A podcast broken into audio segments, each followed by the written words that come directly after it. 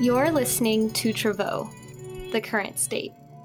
I'm your host, Kayleen Khosla, and today I'm joined by Travaux contributor, Priyam Akas. In this week's episode, we'll be discussing the Biden administration's airstrikes in Syria, US Iran relations, and international nuclear weapons agreements. Recently inaugurated, President Biden hit the ground running in taking major foreign policy actions. Just last week, he authorized airstrikes against Iranian forces in Syria, signifying a major step in the degradation of US Iran relations. These actions, along with those the Biden administration might take in the future, will undoubtedly have broader implications for international law. One such effect is potentially influencing the enforceability of treaties on the non proliferation of nuclear weapons, namely the Treaty on the Prohibition of Nuclear Weapons, or the TPNW, which went into force this January. Priyam, can you start by telling us about the recent airstrikes against Iranian forces in Syria? On February 25th, the Biden administration launched its first airstrikes in Syria and dropped seven 500 pound bombs on facilities used by militias thought to be backed by Iran. The strike was a response to a February 15th rocket attack in Iraq that killed a Filipino contractor and wounded four American contractors and a Louisiana National Guard soldier.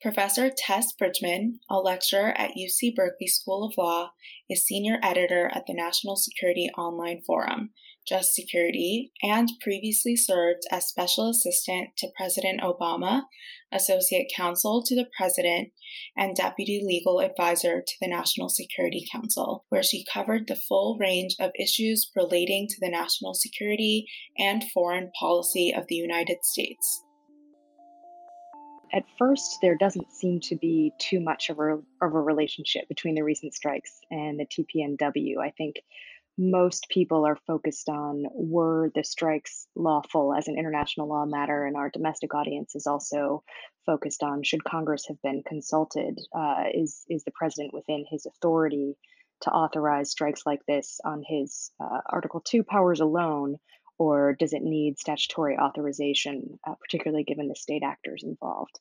Um, if if we kind of though draw out the consequences uh, a, a, little bit further, we can see, I think, uh, the where the question might come into focus. So, to the extent that other states might believe the strikes were not lawful, that in fact there was not an imminent attack that the United States needed to prevent uh, with the use of force, uh, or that the, uh, the the attacks for some other reason didn't meet the necessity or or proportionality prongs of the jus ad bellum.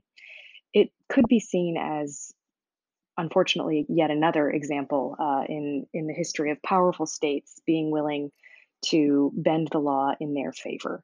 And I'm I'm not saying that that is necessarily where most states will come out on these strikes, but it's it's possible given the uh, the lack of detailed factual reporting that we have to date on whether there was indeed an imminent attack that the United States needed to forestall, that the US could end up facing a good deal of criticism in that regard.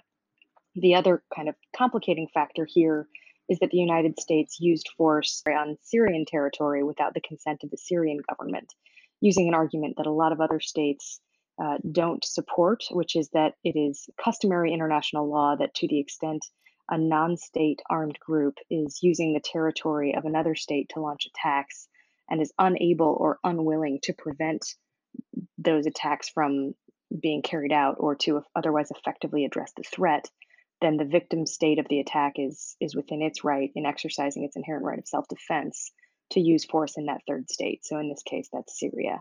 That's a highly controversial theory of international law that many states have already openly criticized as it's been used by US administrations in the past.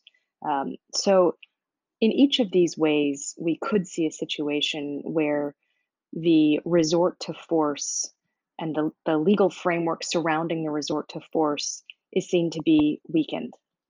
And unfortunately, while this grew to not surprise the world too much under the Trump administration, it it would come as a surprise uh, or more of one if following that administration and seeking to restore the rule of law, uphold norms that had maybe been eroded over the past four years, even a new Biden administration might still be willing to stretch those limits. And to the extent the international community believes that there's a need to rein in powerful states that are willing to use force in ways that might seem to stretch international law, it could lend credence to those who argue that we need to, to take more radical steps to ensure that the the ultimate form of a use of force, if you will, uh, the, the nuclear weapon, cannot be used. So I think it's it's a kind of a long and, and somewhat tenuous causal chain um, to get all the way to the nuclear weapons issue. Um, but it is something that uh, that you know once you walk through those steps, we could see it, it having an impact potentially down the road. Now, it's not necessarily new for the US to launch such airstrikes. In fact, the US frequently launched airstrikes in the Middle East, not only under the Trump administration, but under the Obama administration as well. The US has even attacked this very group before. Why is this airstrike controversial, or at least notable? While it wasn't completely out of the ordinary, the Biden administration based its authorization of this airstrike as a forceful message to Iran on the assumption that the militia was backed by Iran. This was a really important event because it not only set the tone for the ways in which the Biden administration will handle Iran, but it also has far reaching impacts on the broader international community.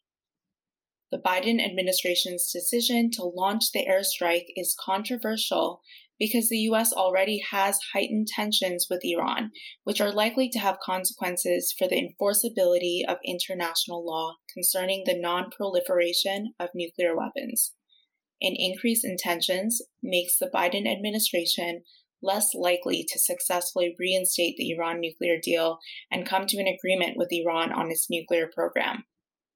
Arguably, the decision to launch the airstrikes also illustrated that the Biden administration will not tolerate attacks by Iran backed militias against American interests and allies, but is still open to talks with Iran.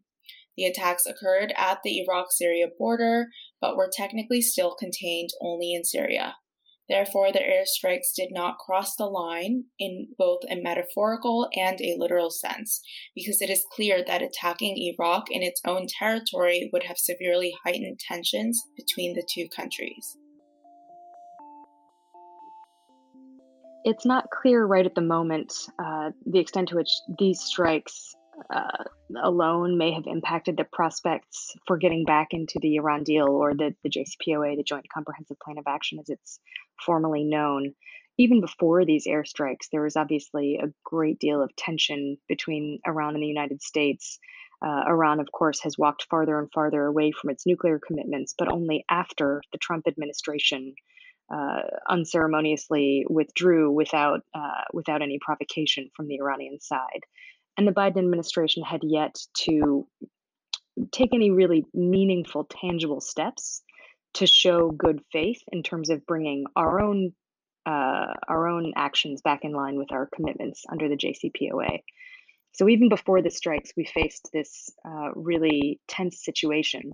Um, meanwhile, uh, the the fact that the administration has said that these attacks uh, were against Iranian backed militias exacerbates the situation. So, in the War Powers letter to Congress, in the Article 51 notification to the United Nations, you saw that phrase repeated, the Iranian backed militias phrase, when in fact the Pentagon had earlier identified the uh, the targets of the strike as two particular armed groups, KH and KSS, Kata'ib Hezbollah and Kata'ib Sayyid al Shuhada, that uh, may indeed be Iranian backed, uh, but unless they're claiming um, that these strikes were in fact directed by Iran or that these groups are operating under the overall direction and control of the Iranian government. It does seem quite odd um, to be messaging the strikes as against Iranian backed militias. It seems to be sending a message to Tehran, not to the groups operating in the Iraq Syria border region. So it's a, it's a tenuous situation exacerbated by the strikes. We've already, of course, seen a response to those strikes, although it's not entirely clear uh, whether the uh, the strikes have been claimed by a particular group or whether we can attribute them to a particular group. I'd now like to turn to the effect that Iran US relations might have on international law. But before we turn to that question, can you tell us a little more about the Iran nuclear deal? The Joint Comprehensive Plan of Action, or JCPOA, known widely as the Iran Nuclear Deal, was an agreement between Iran, the members of the UN Security Council, and Germany that was passed under the Obama administration in 2015. Under the JCPOA, Iran agreed to a number of commitments relating to its nuclear program, such as eliminating most of its stockpile of uranium and allowing inspectors from the International Atomic Energy Agency, or IAEA, to monitor Iran's uranium mines and mills and centrifuge production facilities. In exchange, the European Union, Security Council, and the United States agreed to lift all sanctions related to its nuclear program. While the agreement is non binding, National Security Council Resolution 223 urged full implementation of the JCPOA and set forth steps for eventual removal of Security Council sanctions on Iran after the IAEA inspectors confirmed that Iran complied with their promises under the agreement, the United States, along with many European nations, released about $100 billion of Iran's assets. The United States also lifted sanctions on Iran's oil sector, which allowed Iran to increase its oil exports to nearly the level it was prior to the sanctions. Under the JCPOA, if a signatory suspects Iran of violating the agreement, then the UN Security Council may vote on whether to continue sanctions relief. In response to the sanctions reinstated by the United States during the Trump administration, Iran has breached several parts of the agreement, but said it would return to compliance if the sanctions relief agreed upon in the JCPOA were also provided. In April 2019, Iranian President Hassan Rouhani announced that Iran will install a cascade of 20 IR 6 centrifuges, and a June 2019 IAEA report notes that Iran has installed 33 IR 6 advanced centrifuges, but inspectors had access to all sites and locations they have requested to visit. On July 1st, 2019, Iran announced that it breached the 300 kilogram limit on uranium gas enriched to 3.67%, and the IAEA confirmed that Iran had exceeded the limit. Iran is incrementally breaching the agreement by slowly increasing its number of advanced centrifuges and continuing to enrich uranium, now at 20% purity far above the 3.67% permitted under the JCPOA. Additionally, as of this February, Iran committed a new violation of the agreement by producing uranium metal.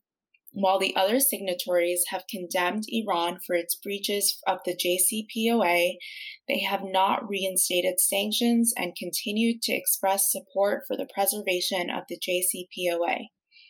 In August 2019, France even offered Iran a financial bailout package with a $15 billion letter of credit to compensate for the reduction in oil exports due to American sanctions in exchange for compliance with the JCPOA.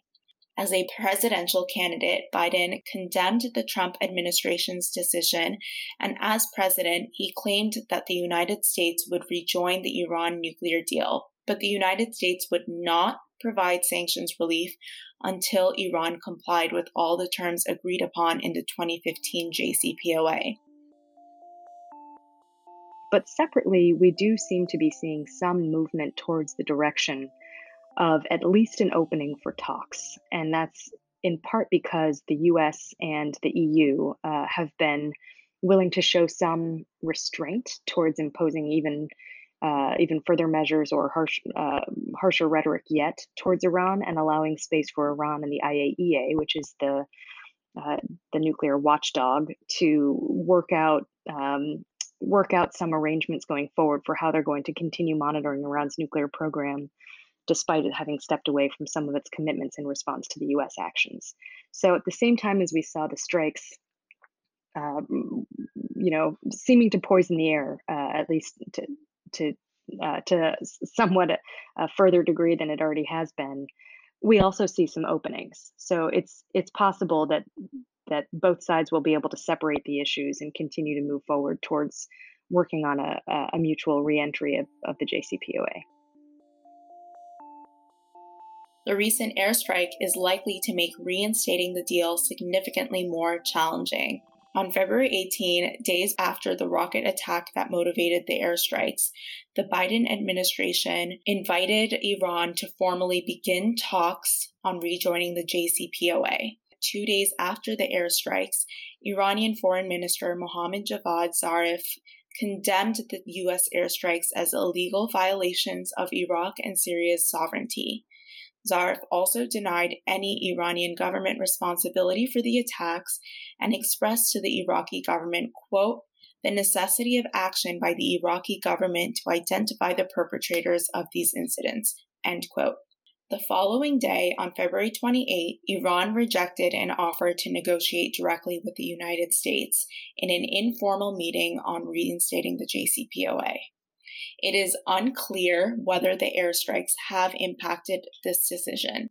Iran has expressed an interest in seeing some sanctions relief before entering talks, as Iranian spokesman Saeed Khatibzadeh has stated, quote, there has been no change in the U.S. position and behavior yet, and the Biden administration has not only not abandoned Trump's failed policy of maximum pressure, but has not even announced its commitment to fulfilling its overall commitments as part of the nuclear deal. Unquote. Why do the US and many other prominent governments want to reinstate the Iran nuclear deal? If the deal is not reinstated, Iran will likely continue its trend of incrementally breaching the JCPOA, suggesting that the country might soon begin nuclear activities again. Beyond the obvious dangers that may result from an Iranian buildup of nuclear arms, Iran's breach might encourage other states to cease following international law concerning the non proliferation of nuclear weapons. Has there been any other action taken by the international legal community to curb what seems to be a dangerous path regarding nuclear power? Fortunately, the international community has made progress in that regard. For example, the TPNW, which requires a complete ban on nuclear weapons, went into force this January.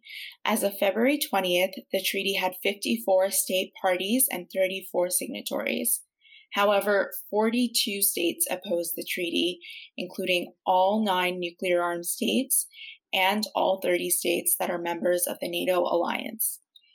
One of the primary concerns of states that opposed the treaty, as provided by the Independent Policy Institute, Chatham House, was that, quote, the TPNW does not reflect the contemporary security environment, notably the increase in global tension over the past decade, because it fails to include the main threat actors within that environment, unquote. Without the JCPOA, the world is even farther from achieving a ban on nuclear weapons because as long as the nuclear states oppose the TPNW, the treaty is essentially unenforceable. We certainly have a lot of work to do. um, I think before getting to the the point where uh, where we're looking at a complete ban. That's not to say that those whose whose strategy is is saying we need to start with with the TPNW with with a complete ban uh, is not the right strategy. But there, there's plenty of disarmament work to do, even if that is the overarching strategy. So I, I think, uh, you know, in, until we have situations like the Iran situation, like the North Korea situation, uh, more under control, but but even, you know, kind of zooming out and looking at what we have going on here at home between the United States and, and Russia, for example, we have issues that need to be resolved. Uh, and I, I hope uh, and, and very much believe that the current administration is already and wants to continue working towards resolving those issues. um, we have, I think, a, a, a enough to do uh, on the disarmament front uh, before we get to a complete ban that I don't think states like the United States will anytime soon be looking to that as as the strategy. Um, certainly, uh, in terms of being what constrains other states, but even more fundamentally, being willing to to accept those constraints on itself. I think that that might be quite a long time in coming if that day ever comes.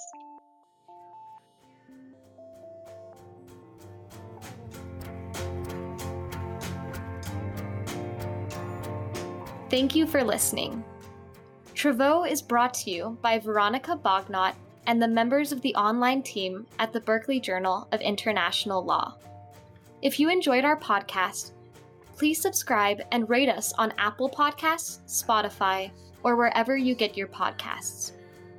If you have any questions, comments, or suggestions, please write to us at berkeley.travaux at gmail.com.